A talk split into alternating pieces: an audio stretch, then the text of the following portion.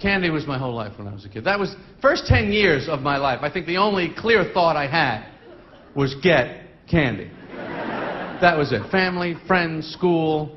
They're just obstacles in the way of the candy. I'm out for the candy here.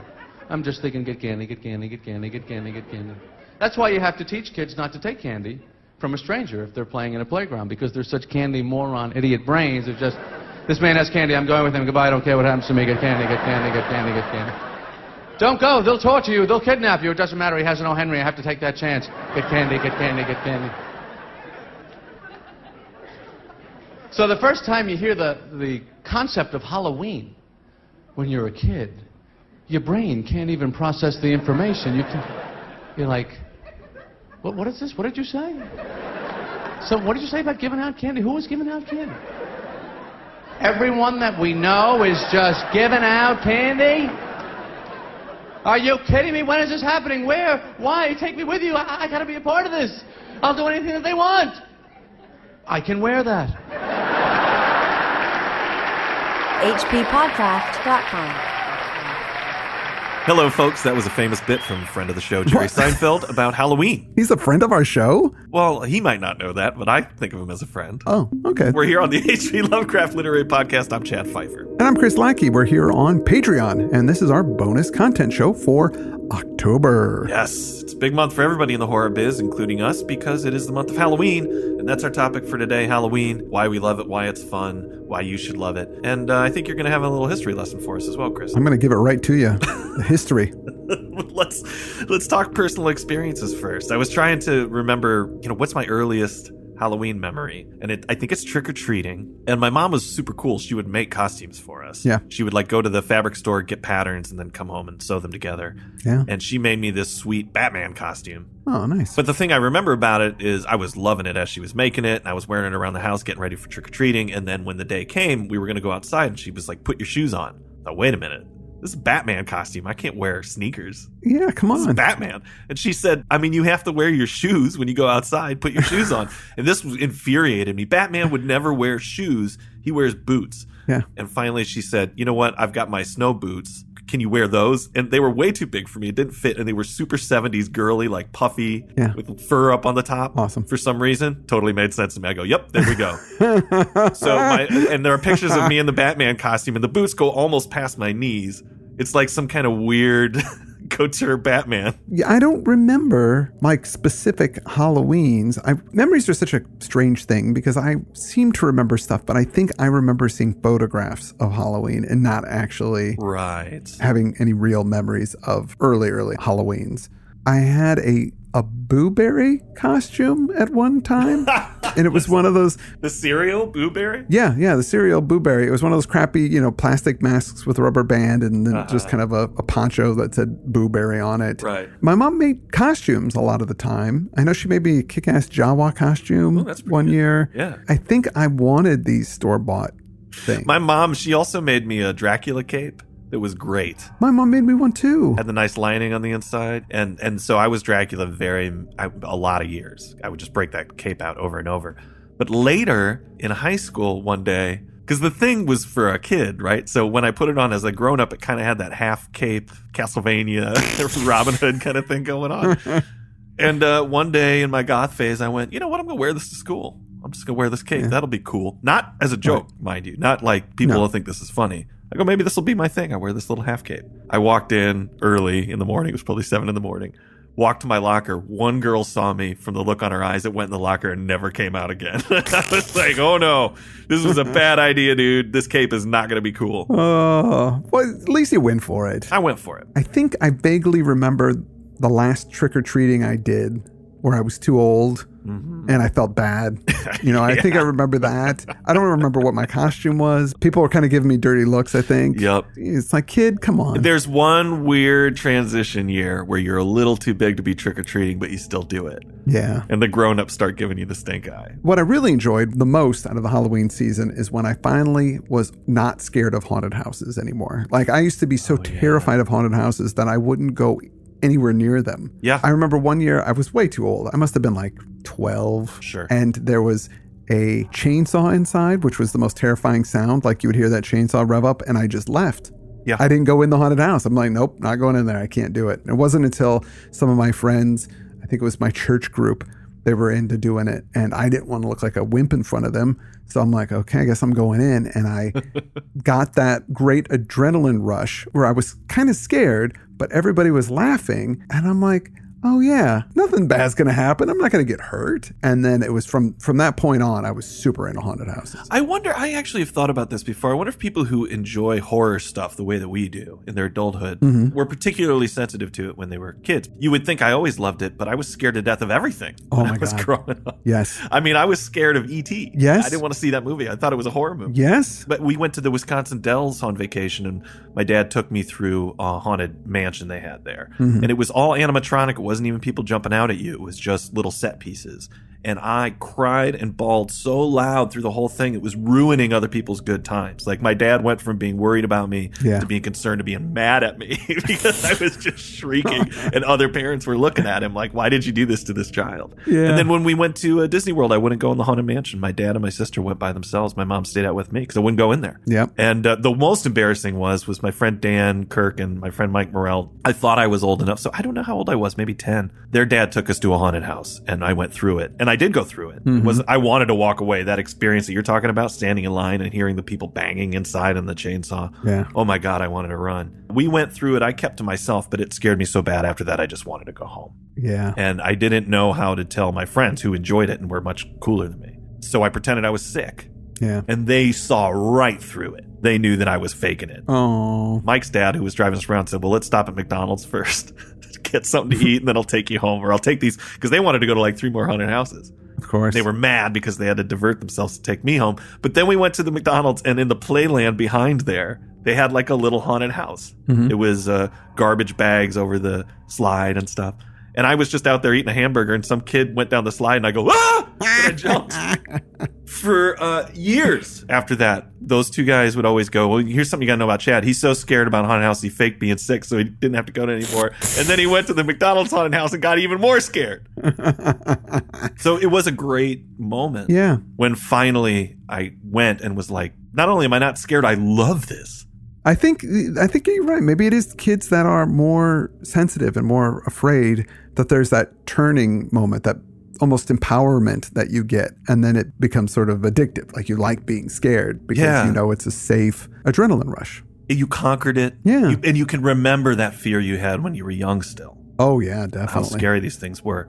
And so revisiting it, it's like peeking into your childhood a little bit. I think is the reason I still like doing it. You know, haunted houses, that's kind of a new phenomenon of, you know, entertainment. Like we're going to go to this place and people are going to scare you. It Yeah. started relatively recently. It was in 1915 in England, of all places, because that's not a thing here, really. They've got a few of the carnival kind of haunted houses, and this was one of them. Uh, it was called the Orton and Spooner Ghost House, and that was in Liphook. And it opened up in 1915. 1950. In America, it didn't start getting big until like the 1930s, and that was mostly in California for some reason. Don't know why, but California was the place. And it started to spread around the country, and it didn't really get big until the 1960s. And then Disney opened up theirs, Right. you know, the Haunted Mansion in 1969, and Knott's Scary Farm. They opened up their Halloween thing in 1973. And then the first Christian Hell House, you know what those are, but I don't know if all of our listeners are. That's where they show you sinners in hell. So, like, they give you some kind of like, you cheated on your math test, and then now you're going to hell, and they have like people dressed up like devils, and they're poking you with with uh, pitchforks and things like that. well, there is some really gory stuff in those. Oh well, though. yeah, yeah, those things Like are. the abortion room and but the first one of those was in 1972. right. So I thought that was like a relatively new phenomenon, but no, no, that's been around for a while. They're not really big in England, and I don't understand why, because in our hometown, they were huge. And I think a lot of that has to do with. So you're talking about this growth. I actually want to say that there there was that 1915 haunted house, but I think we can go all the way back to 1802. In 1802, uh, Tussaud scandalized British audiences with an exhibition of wax sculptures of decapitated French figures. Ah, yes. Her likenesses were remarkably accurate because she actually had created death masks of some of the guillotine victims during the French right. Revolution. This was a permanent London exhibition, the Chamber of Horrors, and it's still there. And I think that that might be the earliest. Yes. Here's an actual place you can go to. Um, but the real boom in popularity, as you say, came after Disney and Knott's Berry Farm, things out here in California. But the Jaycees in America, Yes. which is the United States Junior Chamber, it's kind of a leadership training civic organization, Mm-hmm. started running haunted houses to make money for the organization across the country. And that's who we worked for when we did haunted houses. Yeah. Those were the, you know, JC's haunted houses. Worked. Worked, yeah. We didn't get paid anything. But that spread all across the country. So, in you know, in any little rural community, we're going to have a haunted house, Yeah. probably run by the Jaycees. Well, not just one, man. In our area that we grew up in, there was one for pretty much every small town. Like there was one in Moline, there was one in Rock Island, there was one in Davenport, there was one in Bettendorf. The first one I worked in was in Green Rock, which is not even a town anymore because it was just a little uh, area between two other towns, and it had its own haunted house. I have to say, one of my favorite Halloween stories that I always tell people is the time, and I was older. I was must have been 20 or 21 when I came back from college. Before I moved out to LA, I was working in a haunted house because a bunch of people I knew were, were doing it as well, and it's fun to scare people. but the guy that was running the chainsaw, which was the most powerful of tools, and if you recall from my childhood, was scarring. Yes, I recall that from a few minutes ago. Yes. the guy that ran the chainsaw, I told him, man, those things scared me to death. And he's like, hey, if you want to, if you want to be the chainsaw guy for a bit, that's cool with me. Hmm. And I was like, what? Yeah. Me? And he goes, yeah, be the chainsaw guy. And dude, I've never felt so powerful in my entire life. Oh, it's amazing, isn't it? I remember there were some frat dudes that came in. You start in the corner and you have it idling, so it's really quiet, and then you spin around and wave it above your head. Basically, is what you do, and you just come at them. But these guys, they shrieked. One of them went like catatonic. His eyes were wide open, and he just went limp and just laid there. And his buddies dragged him out. It was unbelievable. Yeah, and that was the appeal of doing that. I mean, I never felt more powerful. My, I, at that point, when I first started working in the haunted houses and I was 14, 15, you know, I've been beat up most of my life. Yeah. So to go in and put on a mask, and I, my first job, I was in the doctor's room.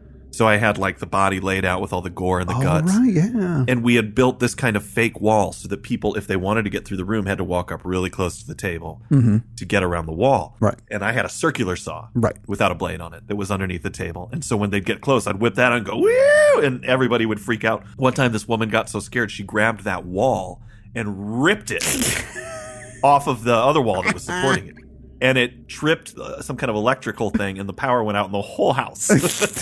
so everybody was suddenly in the dark. I scared her that bad; it felt great. Oh, yeah. But it was mostly it was the jocks and the the drunk jerks that would come through who normally would have picked on me. Yeah. Who I got to see suddenly wee in their pants. that was the real beauty of it. For all our UK listeners out there, the chainsaws have no chain in them, so they're completely harmless, but they still make all the noises. You better hope that regulation is in place.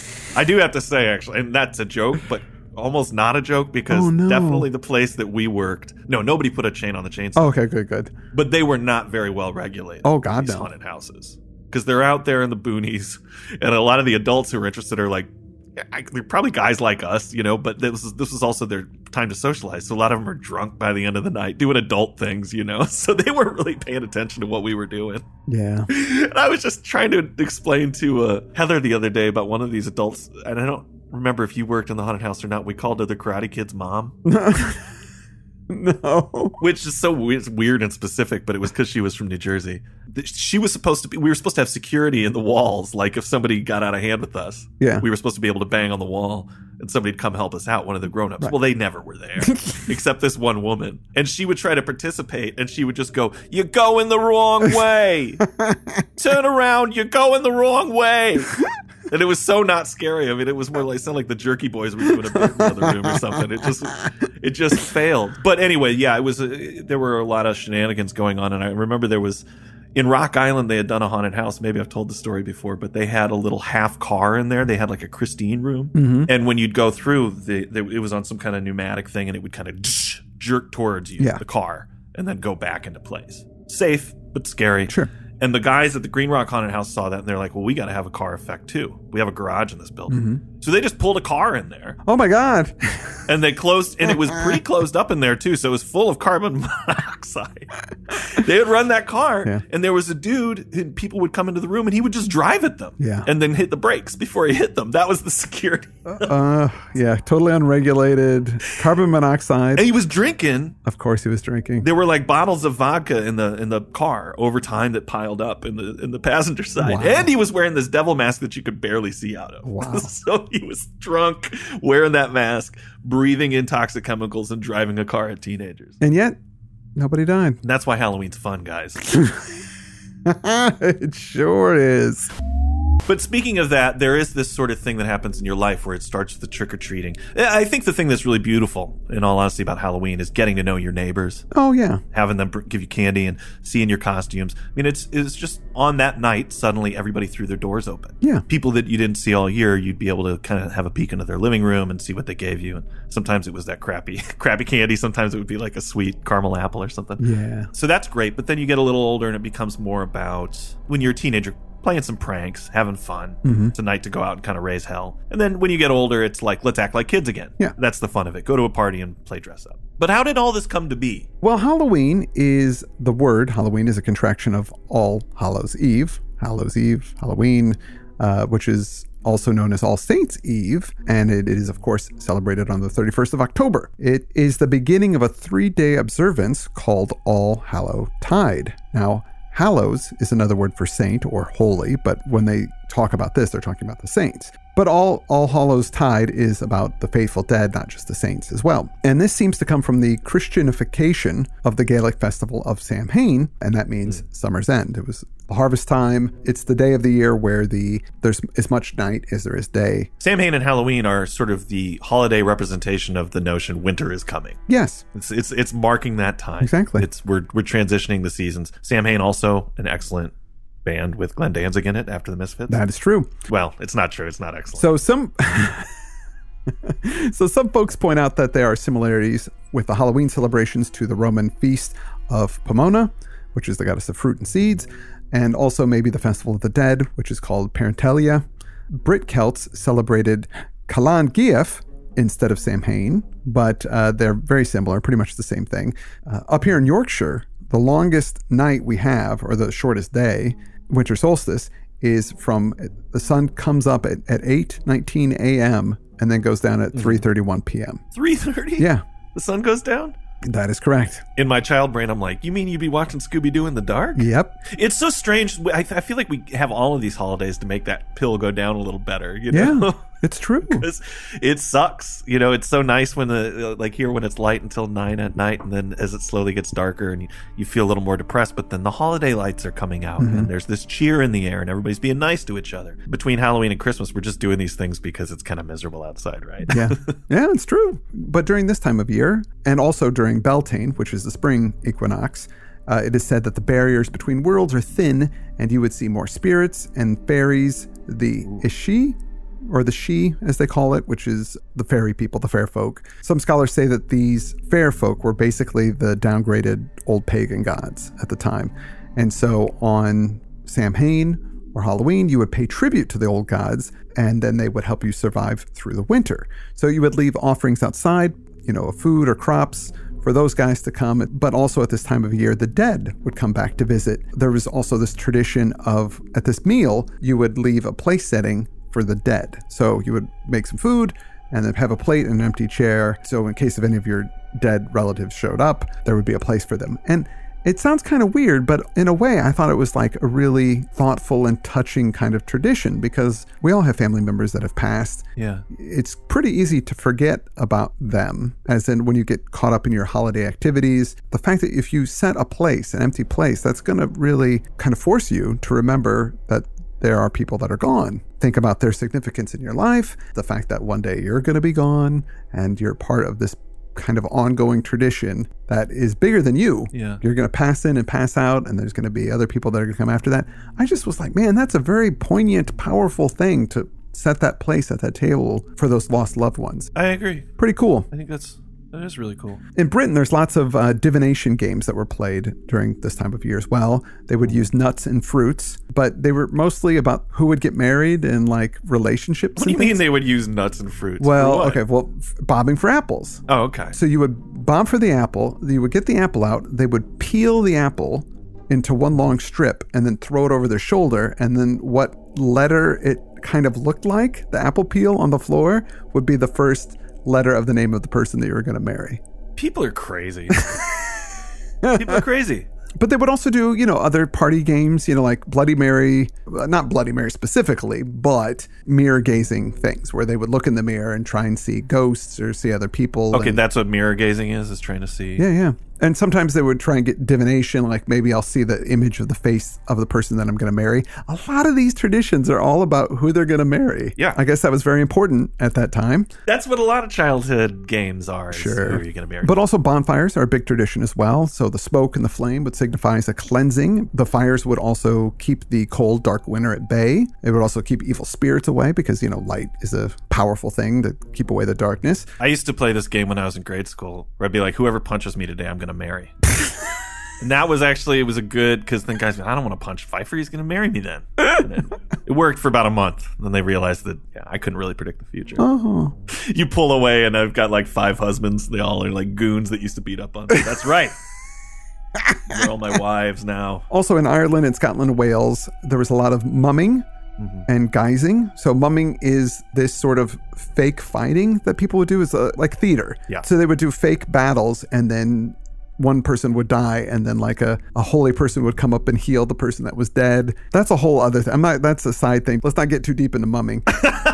but guising is dressing up like other people, disguise, that whole thing. Mm-hmm. But people would go from house to house and perform these shows hoping to get food. Oh. This tradition also might have come, the trick or treating tradition might have also come from people dressing up as the she, the fairies, or the souls of the dead and taking food on their behalf. If you would give food, you would be granted good luck and good fortune and you would survive through the winter. But if you didn't and you were stingy, you would get bad luck and probably die during the winter. So that's kind of the whole trick or treating thing sort of came from. Maybe because there are other legends as well. But sticking with the the Celts, there's the Irish folktale of the jack o' lantern. Yes, the jack o' lantern. Where's that come from? Uh, well, the jack o' lantern, there's the, the story where this guy Jack he encounters the devil and he tricks the devil into climbing up a tree.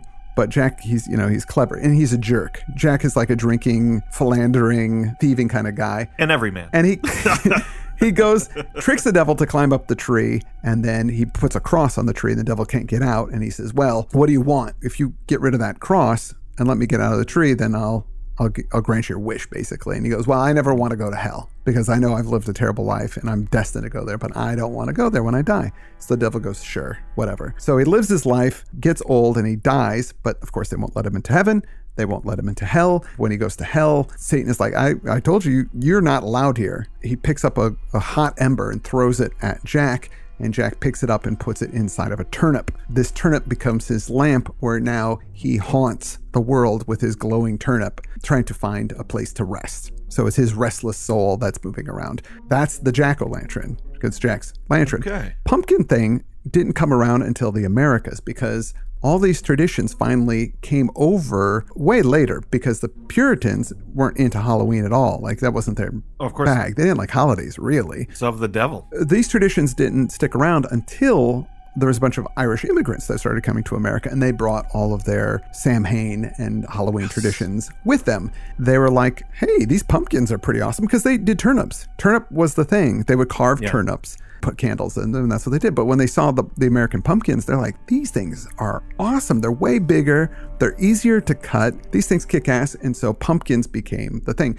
Now, in America, they also had pumpkin carving, but that was part of the harvest festival in America. So when they would, you know, get all the food, have the big feasts in autumn, people would carve pumpkins. They would carve faces and shapes and things. And, uh-huh. and that, so that was the thing. So the, they kind of merged those two into our modern pumpkin jack o' lantern. I've never heard a better argument for immigration. You know, yeah, I- my jack o' lanterns that I enjoy every year are because we had some immigrants come over. And you know, actually, when I was younger, Day of the Dead wasn't something that I even thought about at all. Even though we had a fairly significant Mexican population where we grew up. Yeah. But in recent years, the festivals and the parades kind of rival. I mean, obviously, I'm in Los Angeles, but I see that having more prominence now than it used to. And it's another thing I think is an amazing. It's kind of like what you were talking about with the empty chair. Yes. Taking a day to think about our ancestors and those who have come before us. Yeah. It's a cool tradition. I hope continues to gain steam in America. Well, with all All Hallows Tide, which was celebrated definitely with uh, Catholicism, so that's why Uh-huh. all that stuff came over to Mexico. The first day of All Hallows Eve is with the spirits and the tricking and the dressing up and all that fun stuff. Right. And then the second one is All Saints Day, where you celebrate the saints. And the third day is just the loved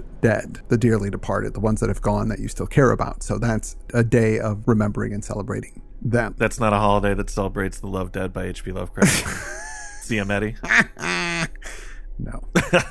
All Hallow Tide, obviously, that was the Catholic Church coming in and saying, hey, we want to make this Christian, so all of your pagan stuff that you're doing, we'll just kind of change the names around, but we're going to make it a thing. Most of the Christianification of this stuff came around with Pope Gregory IV in the early 700s and he wanted to incorporate Celtic and Germanic traditions of honoring the dead before winter. But also, there's this funny thing they were having all these pilgrims showing up in Rome in the summertime. They didn't like having so many people come up in the summertime, so they were kind of going, "We need people to come in the autumn, in the winter, because ah. it, there's too much tourist activity. So let's take this holiday, this pagan thing, make it Christian." And then we'll hopefully get start getting people to come during harvest time Right. To visit Rome. Well, a lot of holidays are created that way. But then there's also this other thing. Now, this is much later in the 12th century. There were these days of obligation that would go on. So people would dress in black and ring bells and cry for the souls of people in purgatory. And this was called souling. They also shared soul cakes, which some people think that's where trick or treating came from, was this souling. So you would go door to door. People would give you these things called soul cakes, which were just kind of like pastries. And then mm. you would go and pray for their departed loved ones that were in purgatory. So you'd kind of ah. work to get them out of purgatory. Now, by the 15th century, a lot of poor children would do this because they would get fed and they were starving, and people would, would do this to go and pray for them. I think even Shakespeare mentions souling in Two Gentlemen of Verona. I've never heard a more 90s band name than Soul Cakes. what about costumes, though? Where's that tradition? One of the cool stories, this is from uh, a Christian minister, this guy called uh, Prince Sorie Conteh. He wrote this, I'm, I'm reading this here. It was traditionally believed that the souls of the departed wandered earth until All Saints' Day. All Hallows' Eve provided one last chance for the dead to gain vengeance on their enemies before moving on to the next world. So, in order to avoid being recognized by a soul that might be seeking vengeance, people would don masks and costumes to disguise their identities. Ah. And it's also said that in the Middle Ages, churches were too poor to have relics. Now, relics are saintly body parts, I guess, some kind of uh-huh. holy object. Most churches couldn't afford to have them because they were coveted by wealthy people. So, what they would allow parishioners to do is dress up like saints on All Saints' Day. Oh, thank you. Woo, that's fun. Lame. Is there a Saint Dracula? No, I'm out. also, but that's funny that you would disguise yourself so that the dead wouldn't come get revenge on you. Oh, yeah, that's great. But that would have been. I made terrible decisions then. I was. I already admitted I was Skeletor. I was Dracula. These guys have tons of enemies.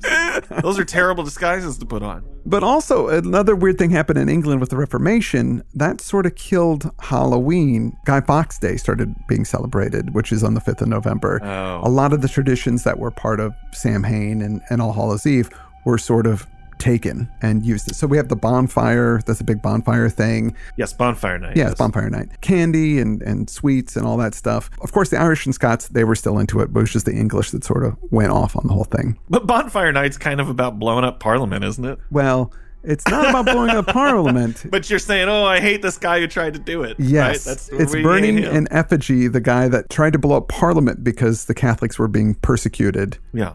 And that was you know he was like kind of a Catholic, I guess terrorist, I guess is what you would call him. But the Catholics were definitely being persecuted, terribly treated in England at that time. I saw that uh, documentary about it, V for Vendetta. I know all about it. Uh, yeah, that's it. You know exactly the story. Yeah. I, I like this kind of stuff so much that the other night, I didn't know this existed. Mm-hmm. I discovered that people do walkthroughs of haunted houses all over the country on YouTube. Oh, So for about five solid hours, we just watched people walk through other haunted houses that we didn't get experience. And I loved it. It was great. Oh, yeah, that sounds great. Also, I want to bring up something too. This whole uh, idea that candy, kids' candy, getting needles and razor blades put in them Right. and being poisoned and stuff is not really based in any kind of reality. No, it was a big urban legend thing, and it actually crashed the Halloween industry in the mid '80s because people were taking. They had. A, they actually had. I remember you could take your Halloween candy and get it X-rayed at the hospital. Yep. That was like your last stop to go to because they wanted to make sure there were no razor blades or needles. Mm-hmm. But cases of this actually happening are pretty rare. Yeah. And in fact, you'd have to poison the candy really because if you bite into a Snicker bar and there's something in there, you're gonna find out right away. Right. So even if you put something in there, it usually doesn't hurt people. And they said that the instances of it actually happening were family members and friends doing it as pranks. right. Like those are the the actual recorded incidents. They're not strangers doing this to other people. And to me, that says a lot about community and that fact that people do this all over the United States and maybe other parts of the world and they aren't shitty about it. Yeah, well, it's one of those things. I feel like the media, not to be a conspiracy theorist or anything, but I feel like a lot of media is dedicated to scaring the shit out of you and making you suspicious of everybody else in the world. Yeah. It's like I said at the beginning of this episode, Halloween for me really represents community. It's Yeah. about getting out and getting to know your neighbors. And so, of course, what's the uh, man bites dog of that story? Your neighbors are trying to kill you. We can Yeah, sell papers with that. Yeah. And as a result, it really did F up the Halloween industry in this country for quite a while. It wasn't until the 90s that the holiday started building steam again. And there's been growth year after year. It actually has been getting bigger and bigger and bigger. There are dedicated retail Halloween stores in every city in the country now, whereas that didn't used to be. Well, Chad, I want to say uh, I enjoy talking about Halloween. I could talk about it for hours and hours, but uh, we got to wrap this thing up. We do. I want to thank you for participating in this conversation, Chad, but more importantly, I want to thank our patrons. I want to thank these people. Amber Reeves. We know Amber. She, Amber Reeves did. She did a roundtable with us before. I love Amber. Yes, yes, I remember Amber. Uh, Michael Valley, Jorg Sterner. Adam Alexander, Dan Pratt. Thank you. Dan, we know Dan. We met him. Yes. Uh, Dan's an awesome guy. Uh, Richard Wolf, Richard Wolf. Thank you. Greg A. Helmberger. Allison Albright, The very funny Allison Albright. James Pearson. and the Screaming Moist. Oh God. Congratulations on that. A good one to end on our Halloween special that we're doing here. Nobody wants the screaming moist. Yeah. Oh man, I don't even like saying it. Truly horrific. Well, that's all we have for this episode. Thanks for tuning in, folks. I'm Chad Fifer. I'm Chris Lackey, and you've been listening to the HP Lovecraft Literary Podcast bonus content Halloween special. Only on Patreon. hppodcraft.com.